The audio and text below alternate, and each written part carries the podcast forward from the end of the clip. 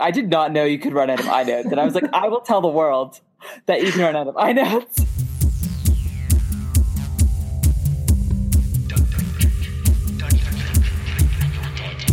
It's time for Arrested DevOps, the podcast where we help you achieve understanding, develop good practices, and operate your team and organization for maximum DevOps awesomeness.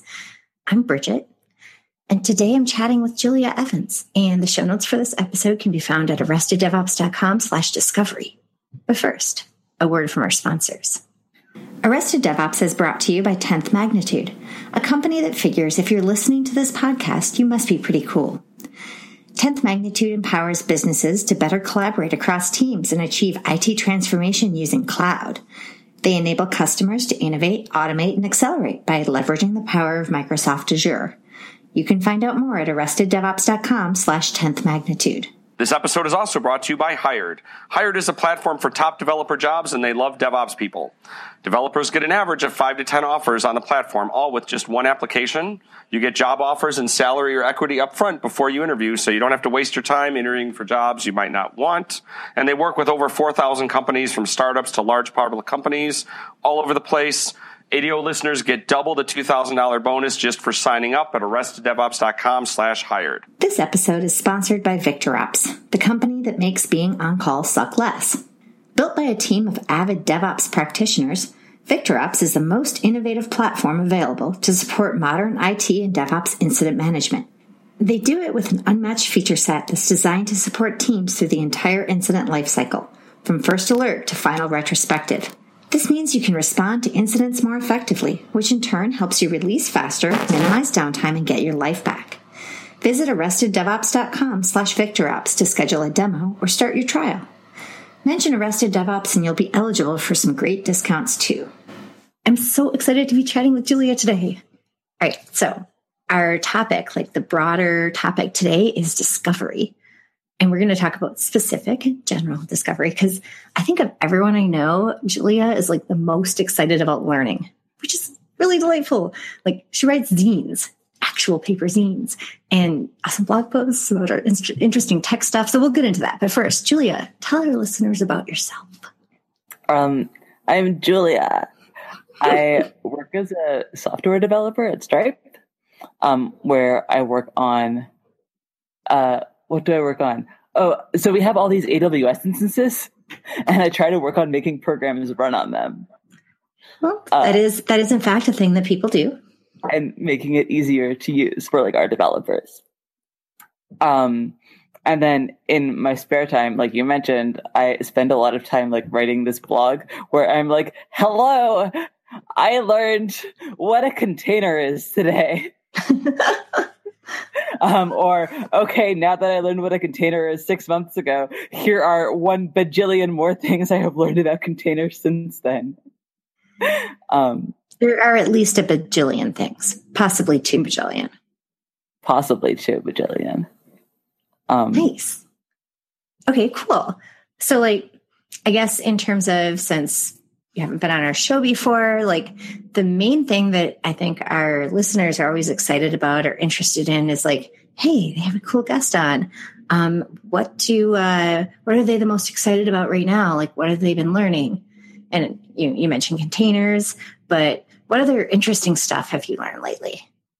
Um, so yesterday I've been trying to understand what's up with distributed systems. Um, just a small topic yeah, like like what's the deal, right? Um and like you have this like trade-off between consistency and availability. Um and I've been trying to understand like how to think about that. Uh, and really like really how to think about it like when you have like a real system in your life that you're dealing with right and you're like mm-hmm. okay how does this like theoretical trade-off and these theorems apply to like my real system that i have in front of me Right, because you work at Stripe, and as I understand it, Stripe does money things. Like people care right, a lot about your consistency and your availability. That's right. yeah, um, yeah. So we spend a lot of time having conversations about like this system. Is it okay if it's not? Because like some systems, especially the less money systems, are okay to be a little less consistent, right? Um, mm-hmm. uh, depending on what they're doing. Um, and also, we want every system to be as available as possible as one does.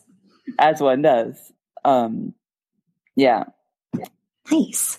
So th- I feel like there's so many, so many questions, so many places to start. I guess for our listeners who may not be super familiar with CAP theorem, do you want to just kind of give a quick overview of what that is? Um, we, have sure. touched on it. We've touched on it a little in the past. We had Kyle Kingsbury on at one point, but we can't assume everyone listened to that episode. So yeah, for sure. Um, and I think it took me a really long time to understand what was happening. Like, I, like I would read the definition, and I like I have a math degree, so I was like, I should understand this. This is a theorem. Like, I know all about theorems. um, but then, like translating it into real life has been really hard. Um, so the deal with the cap theorem is you have a system, um, or the way I think about it is you have you have a system, um, and there are a few different properties it could have. Um, one of them is that it could be strongly consistent, um, which is kind of a weird thing. Like, what does that even mean, right? Um, and so there's this. Um, what is it? So what what people mean by this is something called linearizable. Um, and I actually like always forget the definition of that. Like I can't hold it in my head for more than like two hours. Um, you probably know what it means. uh, I don't know. Something that you can put in a line. yeah, it's like you can put everything in a line. Um, may, like so when you write something, um, like if you write a two, you definitely want like, yeah, I think I think it means that you can put all of the actions that happen in the system on like a line. Yeah. Right. Um, which is actually like a very strong property. Um, because like it could be that you're like, well, this happened after this, but like it could be that it was like one, two, three or one, three, two, and like no big deal, doesn't really matter. But sometimes it does really matter, and you do really care about the order. Right. Um, right. Um, so this is this property of being linearizable, um, which is something that a lot of database people want. Um, and then there's also the property of being like available, um, which means that people can actually use your database. and it turns out I've heard people like that are in contention, and you cannot actually have a database which is always like gives you like linearizable reads and writes, um, and that is also always available, um, because there are network partitions um, and sometimes your network will be down and like the different computers. Oh i mean you you can yeah and then the different computers yeah. are like what's happening? I can't talk to anyone. I don't know what's going on. I'm just going to panic. Well and that's um so Caitie McCaffrey from uh, twitter has talked a lot about um, cap theorem. And she likes to say that that p um, that you mentioned partition tolerance like you don't get to choose to just not have partitions. Because there's like right. physics and math and reality that means that your distributed systems are probably not going to be able to talk every piece able to talk to every other piece at the same time. That's right. Yeah. So i, I think we've done a good job of being like you can't I like could could have also had a post about this called like you can't sacrifice partition tolerance and it's like well we we all live in the real world like um and in the real world and it just it isn't just about um, network partitions right which I think Kyle um, has talked about a lot.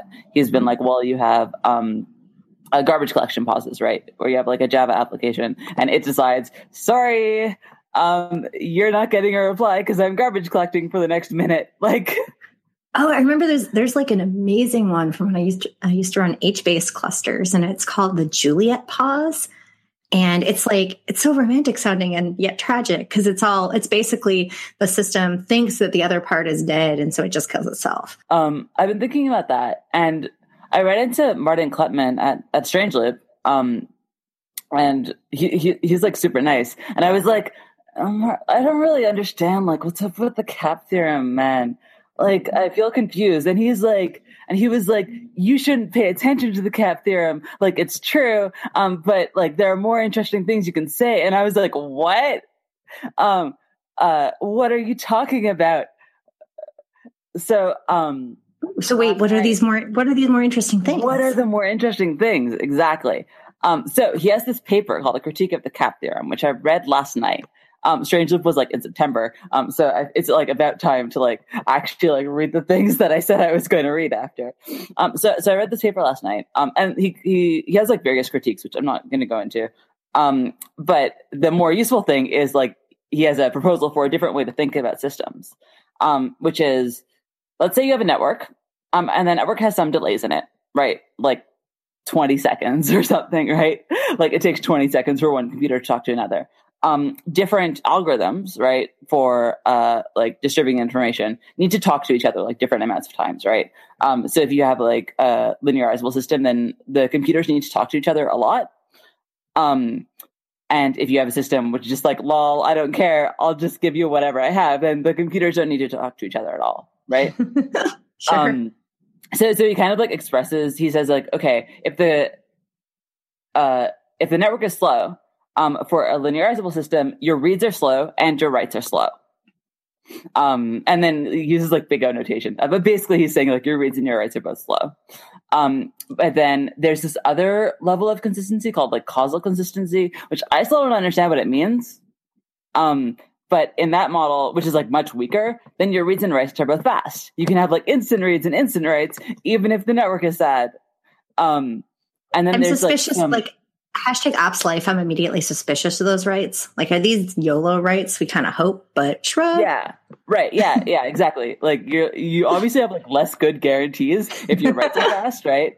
Um, and then there's some intermediate model um, where your writes are slow, but your reads are fast.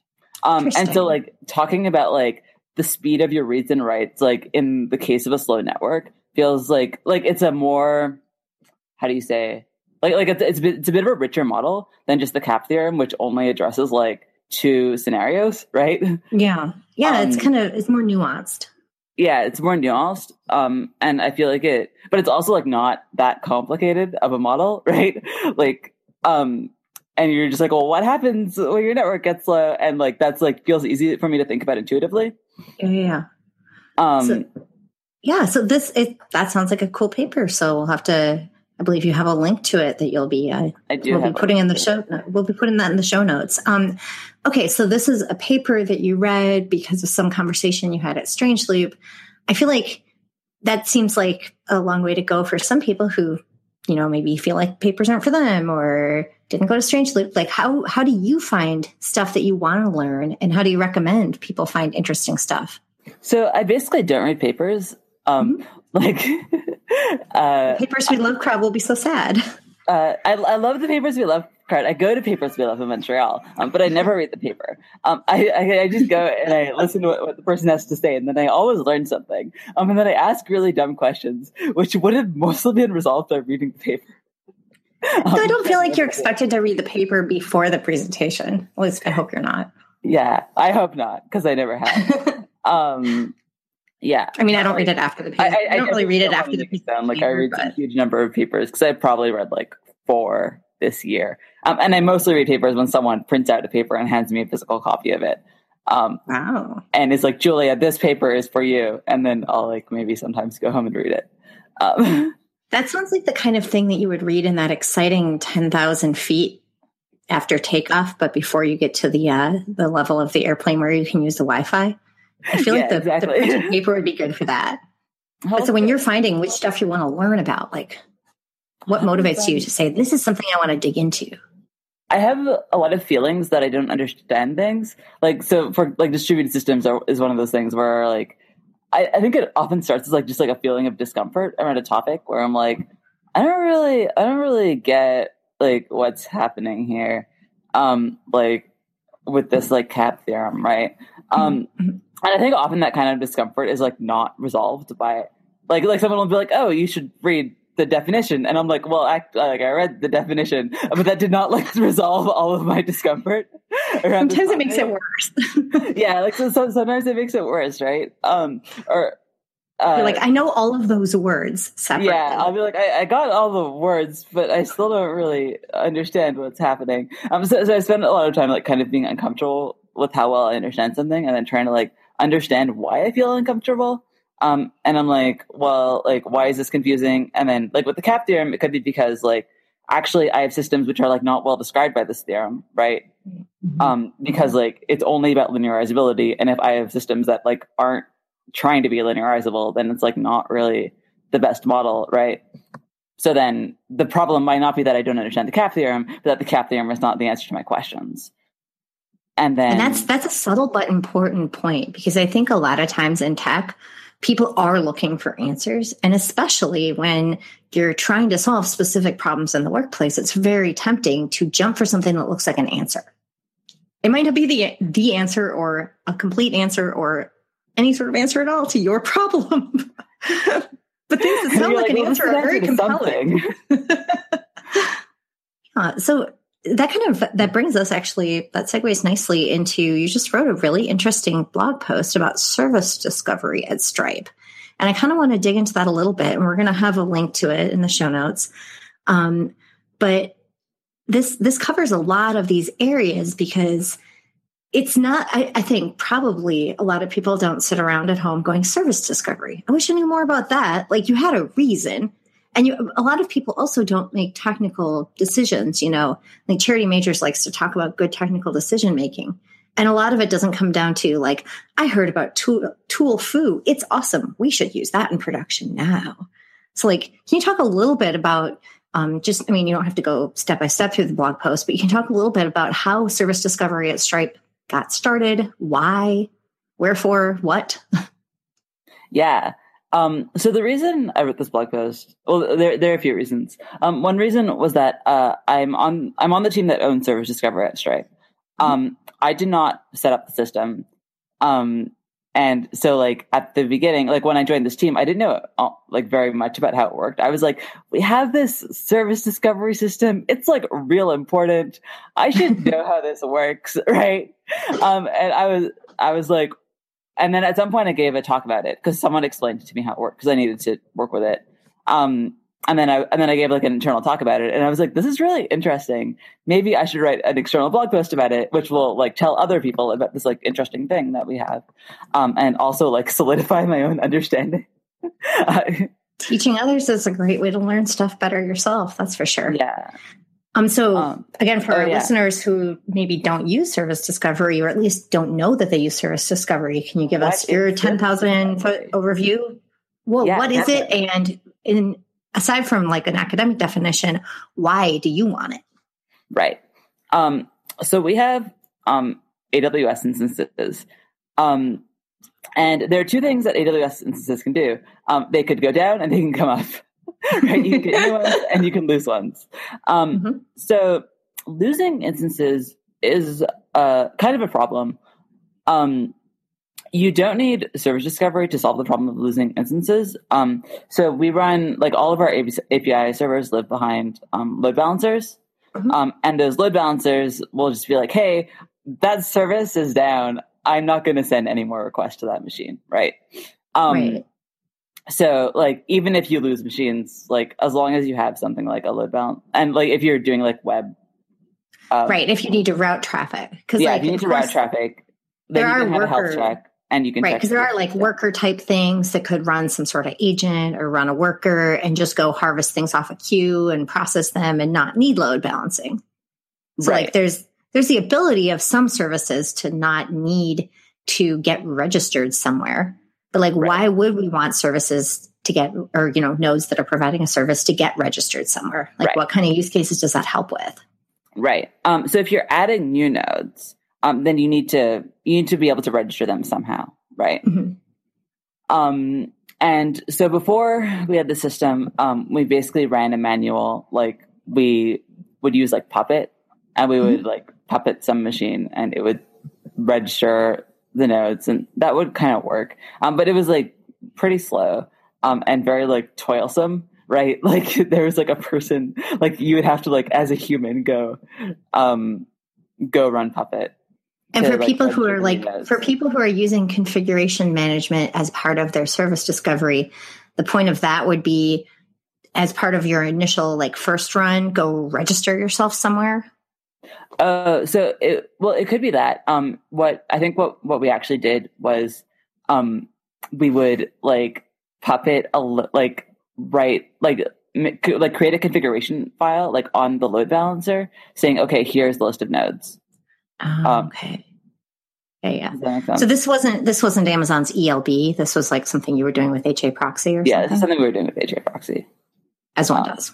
Yeah, yeah. Um, but yeah, you could also use an ELB and have your, um, and like that's a totally reasonable thing to do. Like it's not, uh, it's not obvious that that's worse than what we do, right? Like, well, I mean, yes and no, right? So this this kind of takes us to the does it make more sense to um, tell the nodes through you know auto scaling groups or you know launch configs or whatever that they're behind this elb and that solves everything or does it make sense in some cases for the nodes to be um, making themselves available. Like there's arguments to be made i would say especially in the monitoring space for there being real value in the nodes uh, checking in when they're healthy. Like can you address that a little bit? Like the difference between polling and like checking in. I know that's like way off topic of what we were going to talk about. um, I'm probably not phrasing this well, but like imagine it's possible. Like I've seen people, I think Etsy does a bunch of stuff with Chef where mm-hmm. they register um, hosts with Nagios, mm-hmm. like after it's done a Chef run. And then I guess if the host is gone, like, you know, Chef cleans it up or whatever, there's a bunch of plugins you can use to do that. Um, but that's a little bit different than a host like registering itself with a Consul saying it's available and then removing itself. Because like yeah. if you're registering yourself just with configuration management, like what kind of constant updates and health checks are there? Right. Yeah. So I think of registering yourself as being like very different from health checks. Mm-hmm. Um, so like like we like our load balancer does health checks mm-hmm. and like Consul will also do health checks, but I don't think of those as being very important or as important. Okay. Um, because like if the node, uh, especially, I mean, as, as, as we have not explained, but the blog post says, um, like, we don't actually get updates from Consul very often. We only get them like every minute. Um, so like in the time when like a node said, Hey, I'm up, uh, to like when you're actually, uh, sending it a request, it could be like 30 seconds later and it could have gone down. Right. Mm-hmm. Um, so we do a lot of health checking uh, separately from Consul. That makes sense.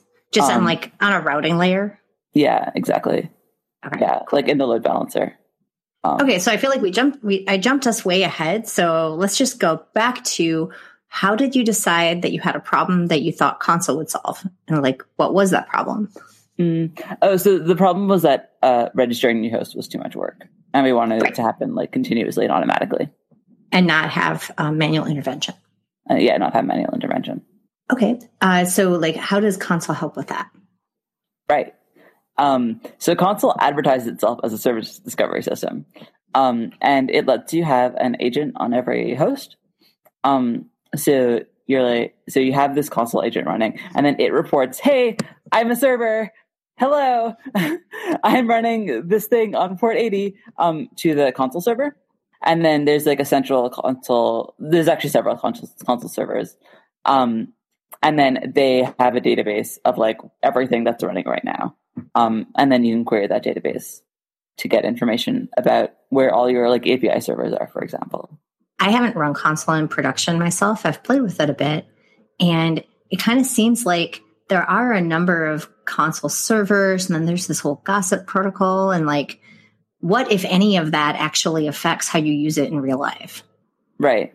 Um, so one interesting thing about Consul um, is that it's a um, like strongly consistent system, like we talked about before, mm-hmm. um, which means that so there there are several servers. Um, they all kind of maintain consensus, uh, and this means that you have this guarantee that like no matter where you query, you'll you'll always kind of get like a totally correct response about which servers are up. Um, it turns out that this is not a very important property uh, to have. Really? Uh, or it wasn't an important property for us um, because um, I would like to sort of know which servers are up. But if I'm like missing a couple or if there are a couple of extra servers, it's not that big of a deal. Um, because uh, our load balancers, like if you're telling the load balancer, like, hey, here are the servers, um, then the load balancer is in charge of checking, of like double checking that anyway. Um, right. So the load balancer is going to do some sort of health check maybe have some kind of connection stickiness or other independent from Consul ways that it's deciding that this is an okay place to send traffic. Yeah. Um, so it turns out that for service discovery, a lot of the time you don't really care if your results are exactly right. Um, you just want to be like mostly kind of right. And this is, of course, for we're not talking about like a data store where maybe you have not quite enough replication. I mean, there certainly are scenarios where you would care a lot about that one and, oh, why did we not make sure we have better replication there? But this sounds like a lot of API endpoints or whatever, where it doesn't really Yeah, matter yeah. which one you hear from, But, as long as you hear from something. API endpoints. And if you're like, oh, there's like, I have like these like 96 instead of those like 97, then you're like, well, it's kind of the same thing. Um, as long as you know that you're not too wrong. Right. Okay, so it sounds like there were a couple of ways that you could have implemented that. Uh, can you can you go into some detail, a little bit of an overview of like the stuff you talked about in the blog post about how Yeah. this solution is working out for you? Like, what parts of it do you like? Which parts of it are still an unsolved problem? Um, so we started out by querying Consul, like when by by being like, "Hey Consul, which servers are up?" And it would be like these ones, and we'd be like, "Great." Um, it turns out that uh, this didn't work that well, um, because the Consul was like too consistent. Um, so sometimes it would be like, "I'm having a leader election. This is a disaster. You cannot get servers," and we were like, "We would like servers. I, I don't Some. care." Like, just any servers, not they don't have to be the right servers. And it was like I'm having a leader election, and like like we had fallbacks, and it wasn't like a disaster. Um, but it wasn't really a good state to be in. Um, that like our service discovery system became occasionally unavailable, right? Um, so we decided that we wanted to have a system that was available all the time, um, but that was not as consistent um, because we didn't care about that. It turned out. so what kind of changes did you have to make to make that possible? So, um, what we did um, is we uh, put files. Uh, what do we do? Um, so c- there's a Consul comes with this thing, this thing called Consul template, um, which will like query Consul and create a configuration file. Um, so we use HA proxies to do load balancing. Um, so we generate an HA proxy configuration file every like minute, um, being like, okay, this is these are the servers that are up right now, um, and then that configuration file won't go away if Consul goes away. Um, and the worst thing that can happen is we have kind of an old set of servers, um, which Right. isn't that big of a deal. So, and does that, uh, I can't recall off the top of my head if uh, HA proxy does like a live reload or like how does that work? Yeah, so it does a graceful reload uh, where basically it'll fork, um, and then the old process will handle all the old connections, and then the new one will pick up new connections. Oh, okay, cool. So then you don't, hopefully, you don't end up with connections being interrupted every time this is happening. Right. Yeah. Well, I mean, presumably your, uh, you know, Nginx or whatever connections wouldn't be affected, but Yeah, no, but yeah, it it, it does it does. Um, I think that there are some like a small amount of edge cases. There's a blog post from Yelp which talks about um how like it can cause some small problems. Um, but Mhm. they deal with a lot more uh, traffic than we do. Like at the kind of payment scale, um, Mhm. it's not uh, it's not a problem for us. yeah, I kind of feel like if if you had payment traffic that was coming in at the same uh, load that presumably Yelp has stuff coming in, you might be asking yourself other questions. What's going on? This is exciting. Yeah, like what do I do with this like flood of money? yeah, exactly. Um, okay, so and you wrote this blog post for Stripe, but you also do a lot of blogging yourself, um, and we'll put the URL in the show notes. But if you want to just tell our listeners, I started blogging. I was at this uh, retreat for programmers called the Recurse Center um, three years ago now, um, and I decided to write a blog post every day about what I was learning. I think I joked uh, to my partner that it was my media strategy uh, to get a job afterwards. did it work? it did work. Um, it, it was very effective. I also just thought it was cool that I was learning all these things and I wanted to write about it. Um, and I, I took this approach then, uh, which I still try to take now, where I was just like, I need to write something every day. I'm just going to say what I learned today. If people think it's interesting, they'll read it. If they don't think it's interesting, they won't read it. I don't care. Like, uh, it's not going to be perfect. That and then the not going to be perfect thing, I think, is a really good attitude. Like one thing I really appreciate that whole spirit of discovery in your blog posts is that you're okay with people realizing that, oh my God, you don't know absolutely everything about every topic on the entire planet. I feel like a lot of people walk around wanting to show what an expert they are in whatever area, but not really talk about the things that they don't know. And like it's hard sometimes, I think, for people to admit they don't know something, but admitting you don't know something is a really important step in learning it. Yeah. Um, and it's also important, like at work, like like I have the service discovery cluster, uh, which is my job to work on. Like I like it's my job to make the system work. Um, mm-hmm. and so, but when I joined my team, I didn't know how it worked.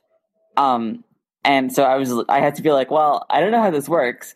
Um, and now I do know how it works and I can like work on it responsibly, right? um, and yeah. make something that will work really well for our customers. And that's, I think that's another like teasing out how you both taught yourself and interacted with your team to learn um, is particularly interesting because you mentioned Montreal. And I don't know if people know uh, where Stripe, a lot of Stripe employees actually sit, but maybe go into a little bit, little bit of detail about your uh, remote situation. Yeah, um, I live in Montreal. Uh, Stripe is in San Francisco. Uh, mm-hmm. Most of my team right now is remote. Mm-hmm. Um, and I think like for the entire time that I've worked at Stripe, I've worked on teams which were mostly remote. Um, and how long have you been there now? Uh, almost three years. Time flies. Time does fly. I feel like one of the reasons that people say that remote is hard or they have trouble with it or they have a hard time supporting it on their team is this idea of onboarding new people, teaching them things, helping people with questions. Like, how do you and Stripe approach that in terms of like, you know, giving you ways to discover things on your own and um, holding your hand through discovering things? Um, so I'm like pretty aggressive with asking people questions. I remember like I was on when when I started, I would join this data infrastructure team where I needed to work with like Hadoop and like I'd never used Hadoop before. I had no idea. I was like, what is Hadoop? Like I don't know what's happening. Um, and you I, and everyone else who ever touches Hadoop for the first time.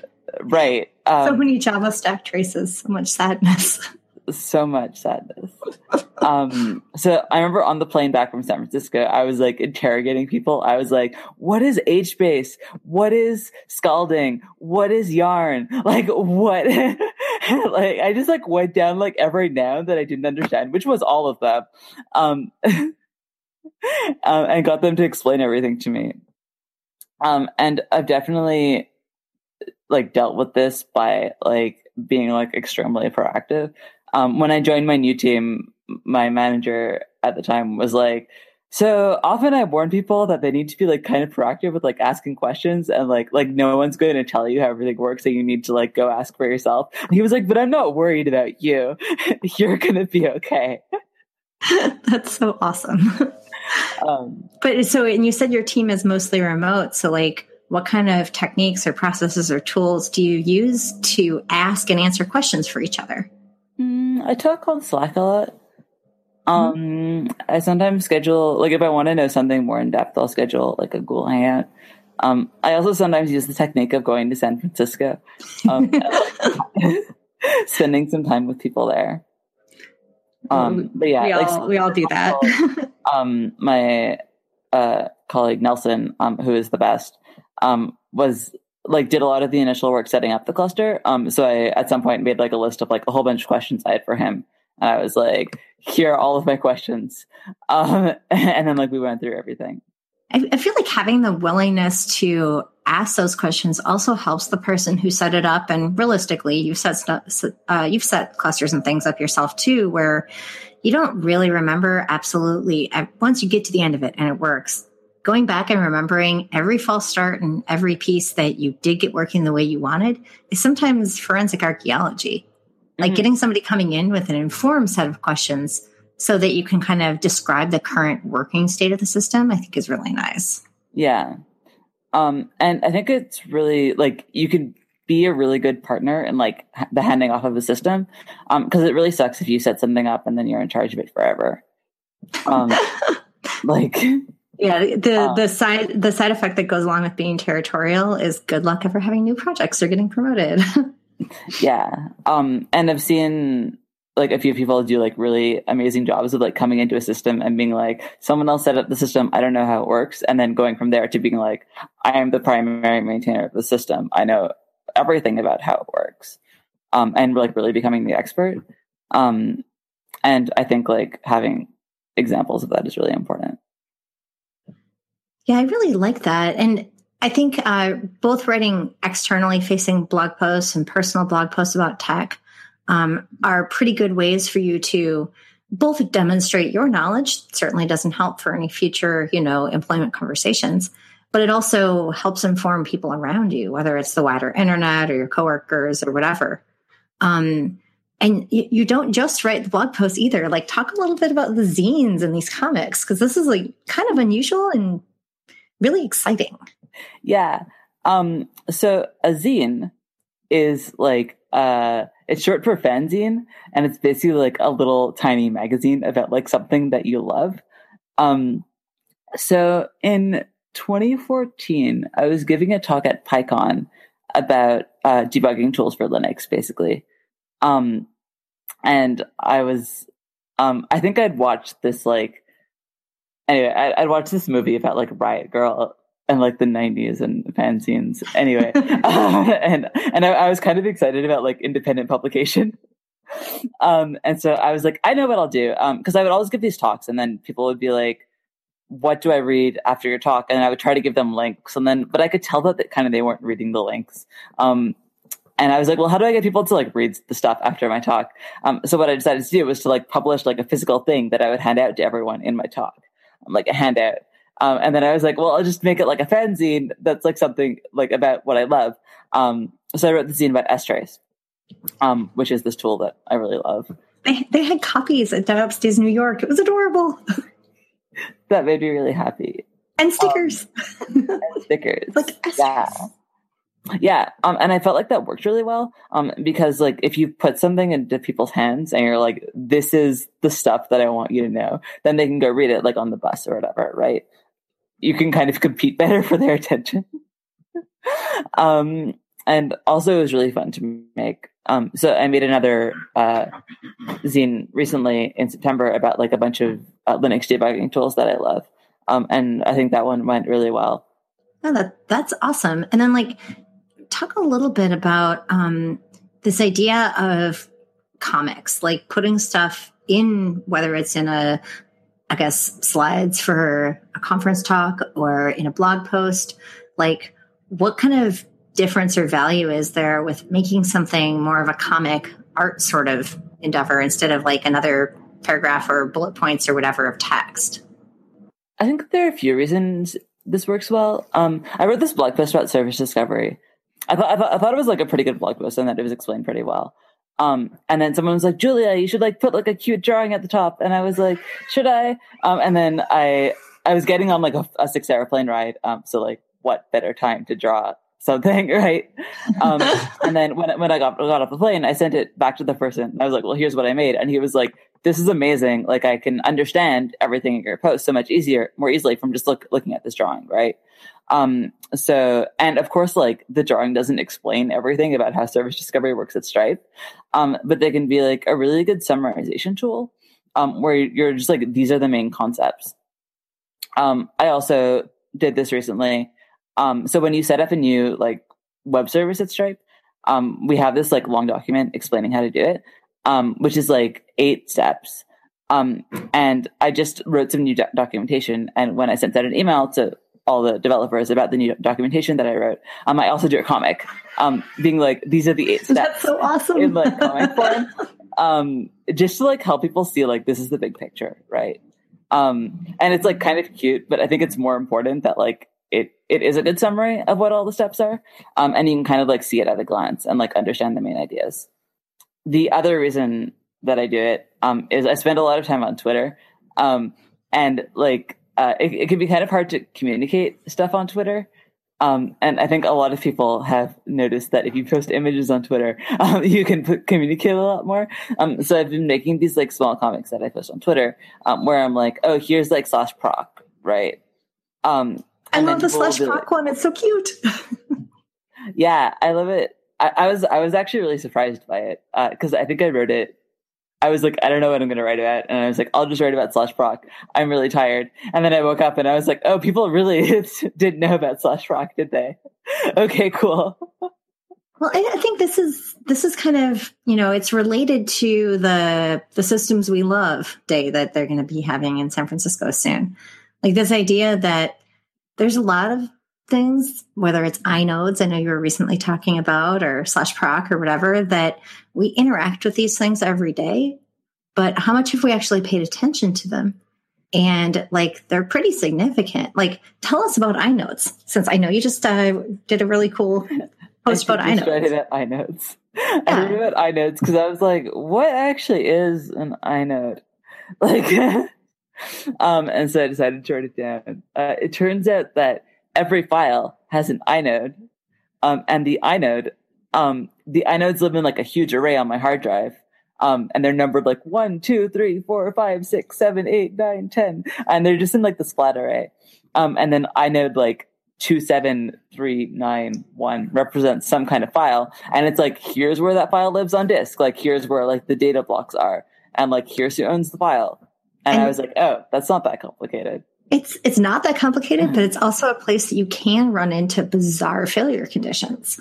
That's like, right. It's possible to run out of inodes, for example it is possible to run out of inodes. That's actually why I drew the comic. Is because once I ran out of inodes, and I was like, I did not know you could run out of inodes, and I was like, I will tell the world that you can run out of inodes. I remember that a long time ago there was a there was a joke Usenet news group called Alt Why Do Unix Systems Have So Few Inodes?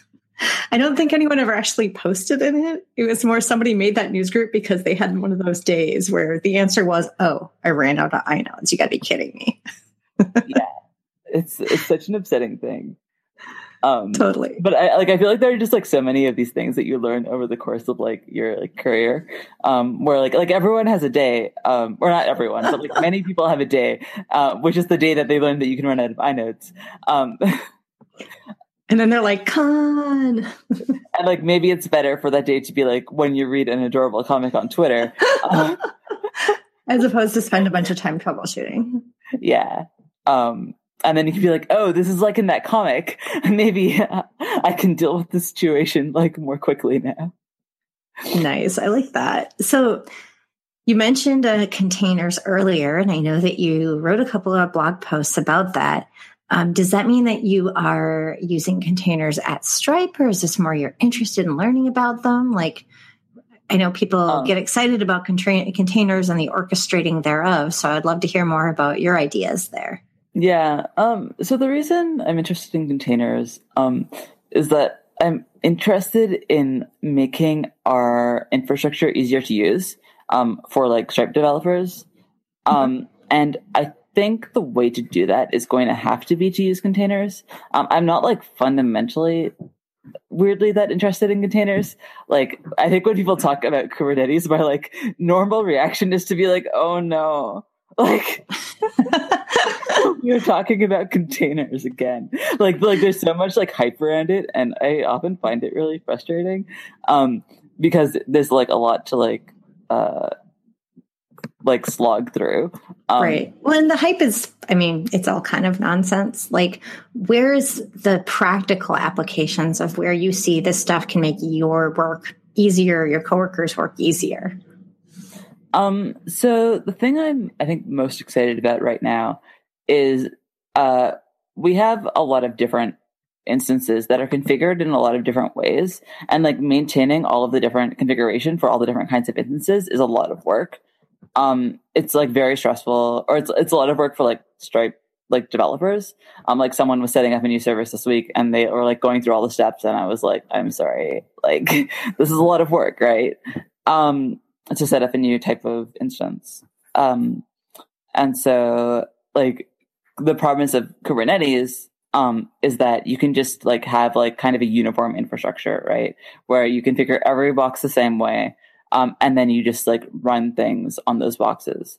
Um, and I think that promise is really compelling. Um, it makes it a lot easier to run a lot of machines.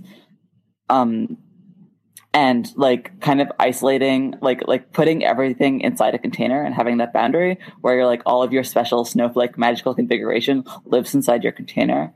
Um, mm-hmm. I think is a really compelling like user experience promise. Yeah, I mean, and there's there's a lot to be said about where exactly the boundaries are and what you do with everything in terms of inputs um, to and outputs from the containers. Um, like your individual, you know, cgroup and namespace processes, like still have logs.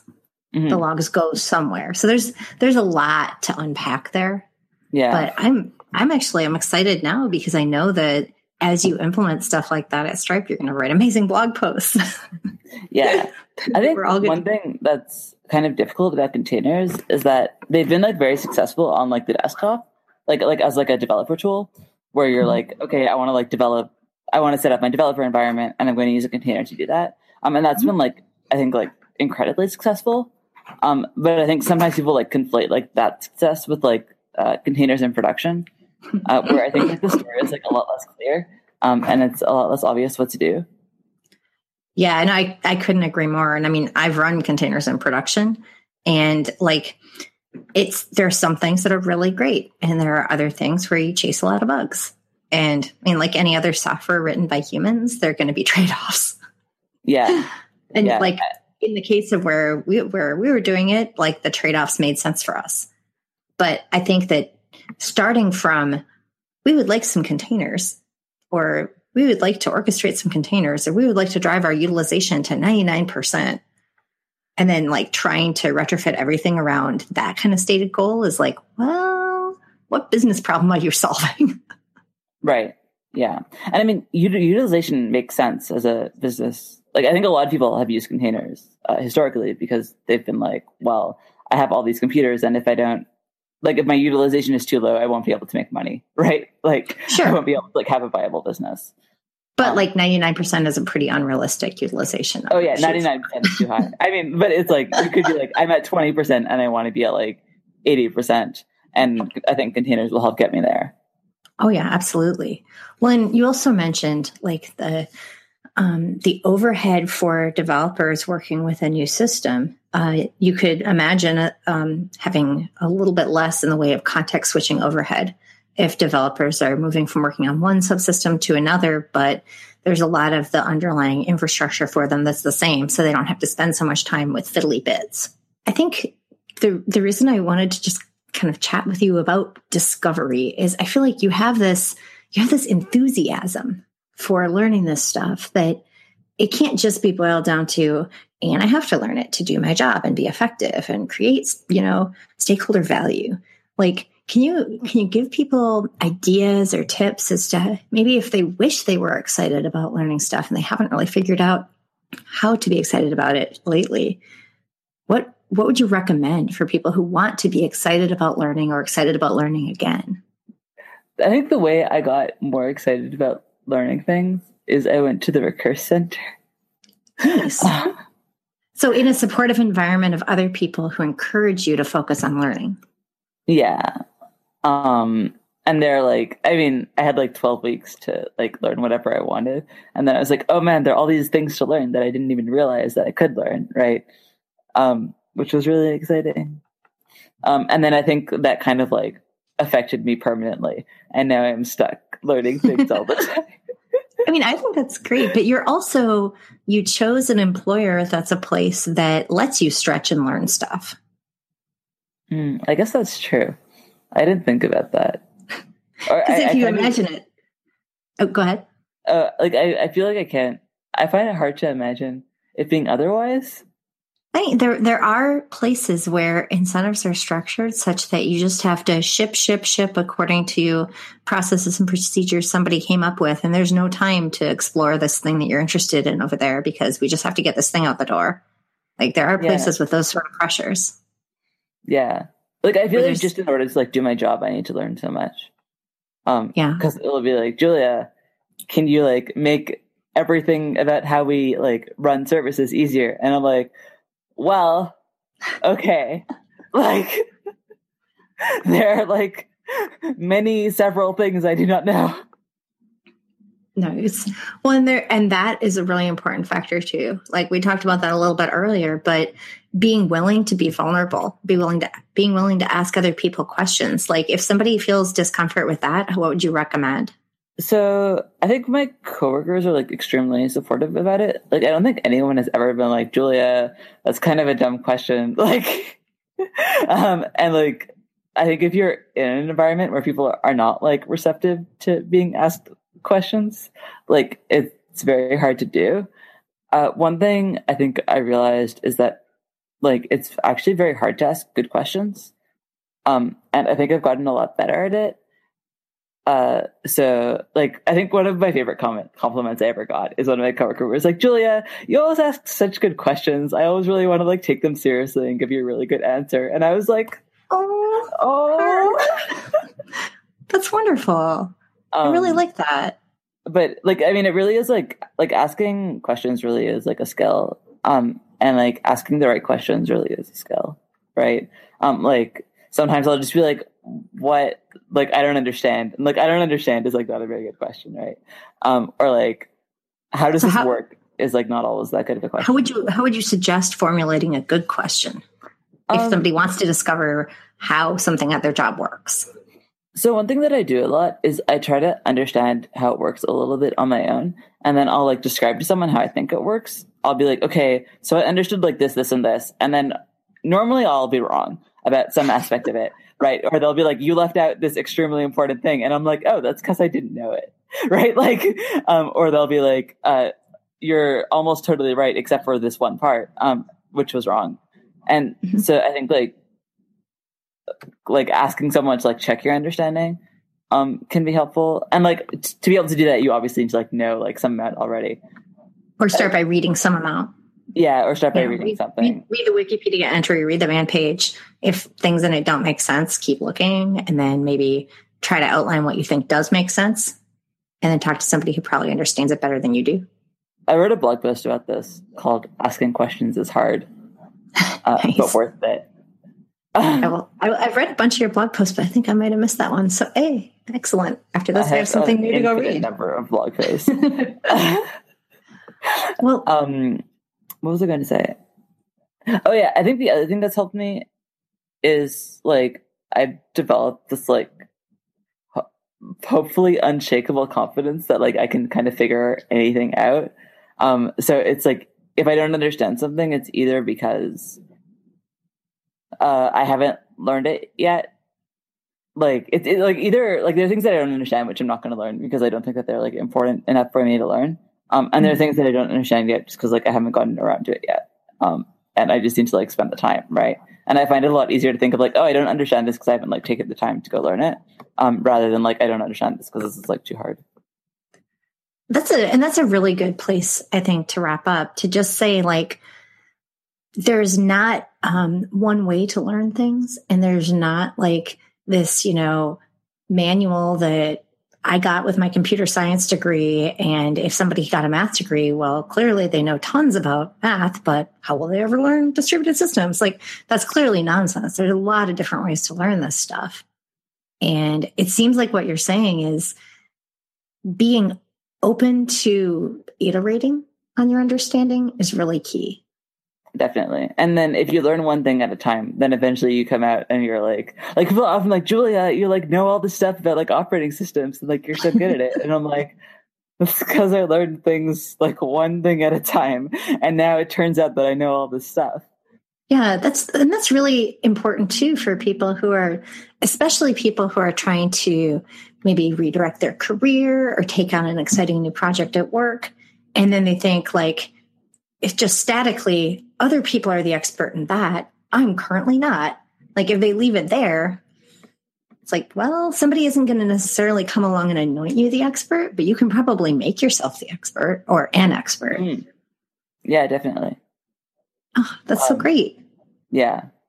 But it takes like like you I think you often have to be like very proactive um about like making like yeah. No one has ever anointed me the expert of anything.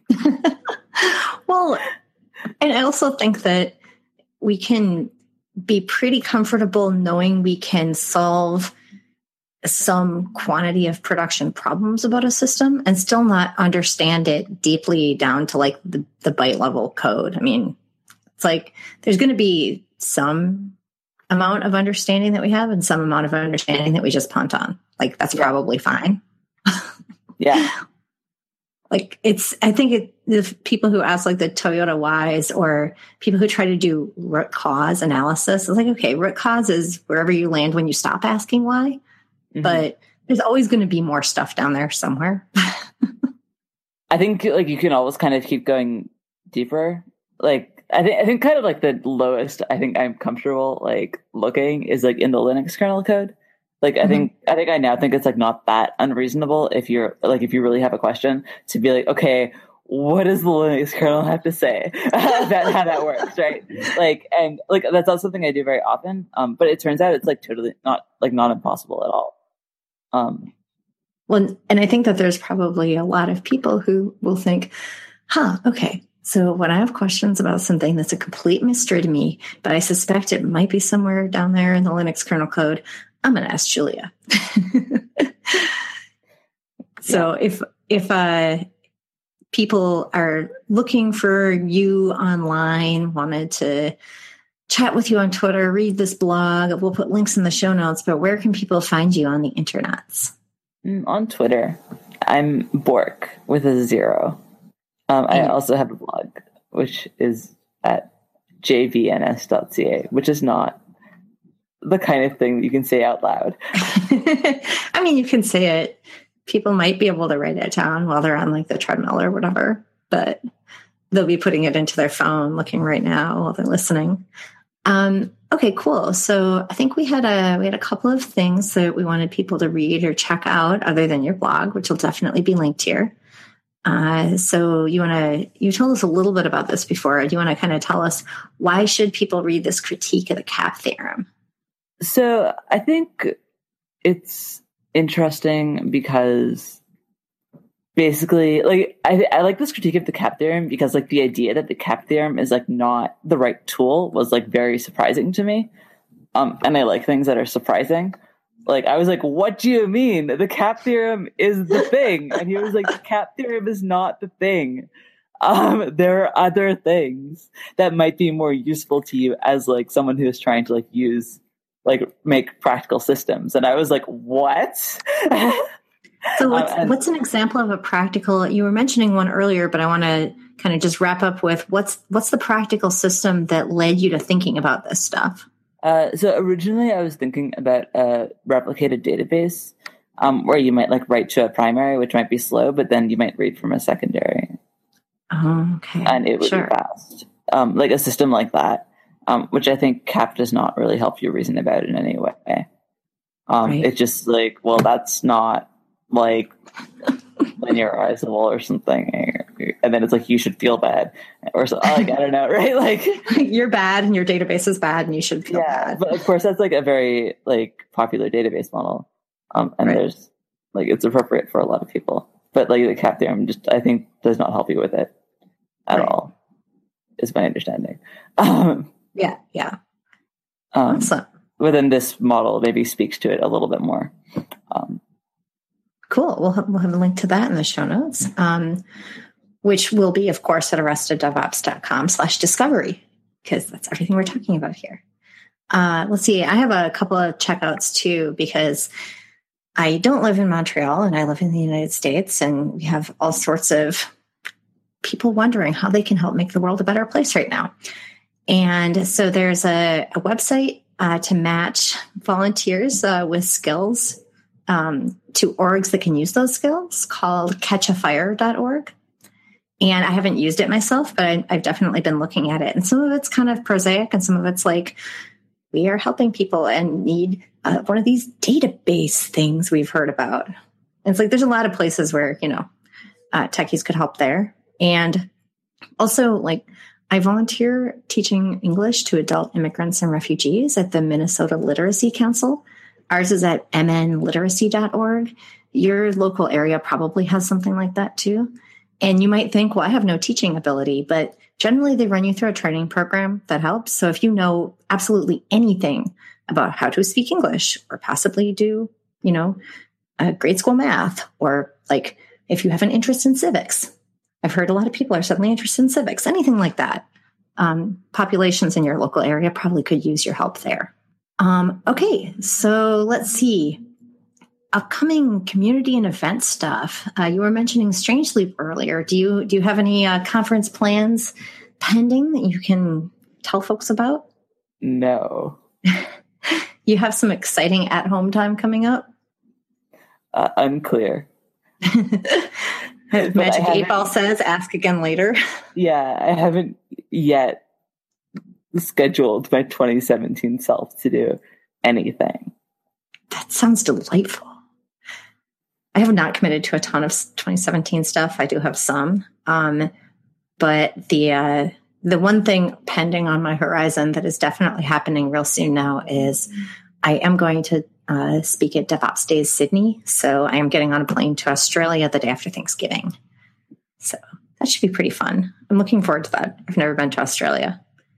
Um, and there's, it should be pretty cool. I guess a bunch of people we know are going to be down there for YOW, but we're like probably going to be like ships in the night or I don't know, airplanes in the night or something, not necessarily intersecting each other.